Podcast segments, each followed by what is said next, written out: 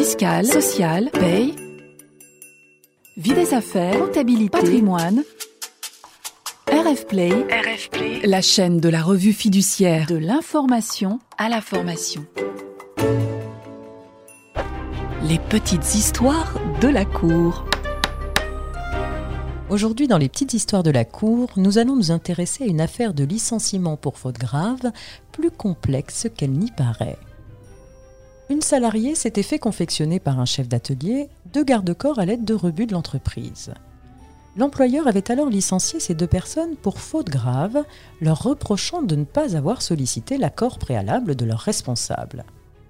Devant les juges, les intéressés ont soutenu que ces licenciements constituaient en réalité des mesures de représailles dans un contexte de harcèlement sexuel. La salariée avait repoussé les avances de son supérieur hiérarchique qui avait ensuite fait l'objet d'un avertissement et elle avait reçu le soutien du chef d'atelier. La Cour de cassation remet en cause la décision des juges du fond qui ont débouté les salariés de leur demande.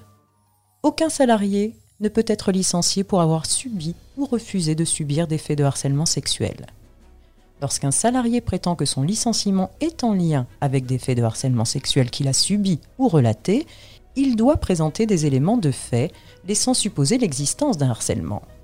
À charge ensuite pour l'employeur de prouver que ces agissements ne sont pas constitutifs d'un tel harcèlement et que sa décision est justifiée par des éléments objectifs étrangers à tout harcèlement.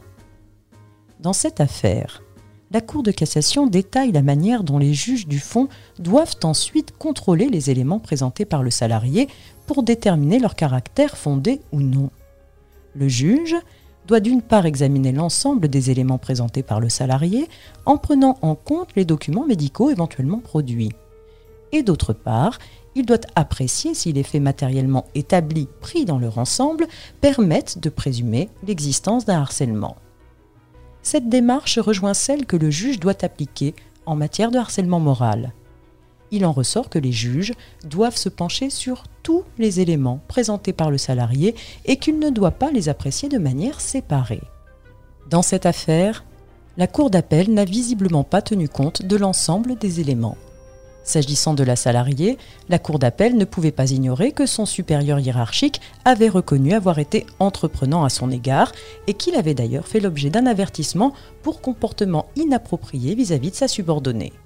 Quant au chef d'atelier, certes, il ne démontrait pas avoir demandé l'autorisation de fabriquer deux garde-corps pour sa collègue, mais il aurait fallu vérifier si le licenciement ne constituait pas une mesure de représailles.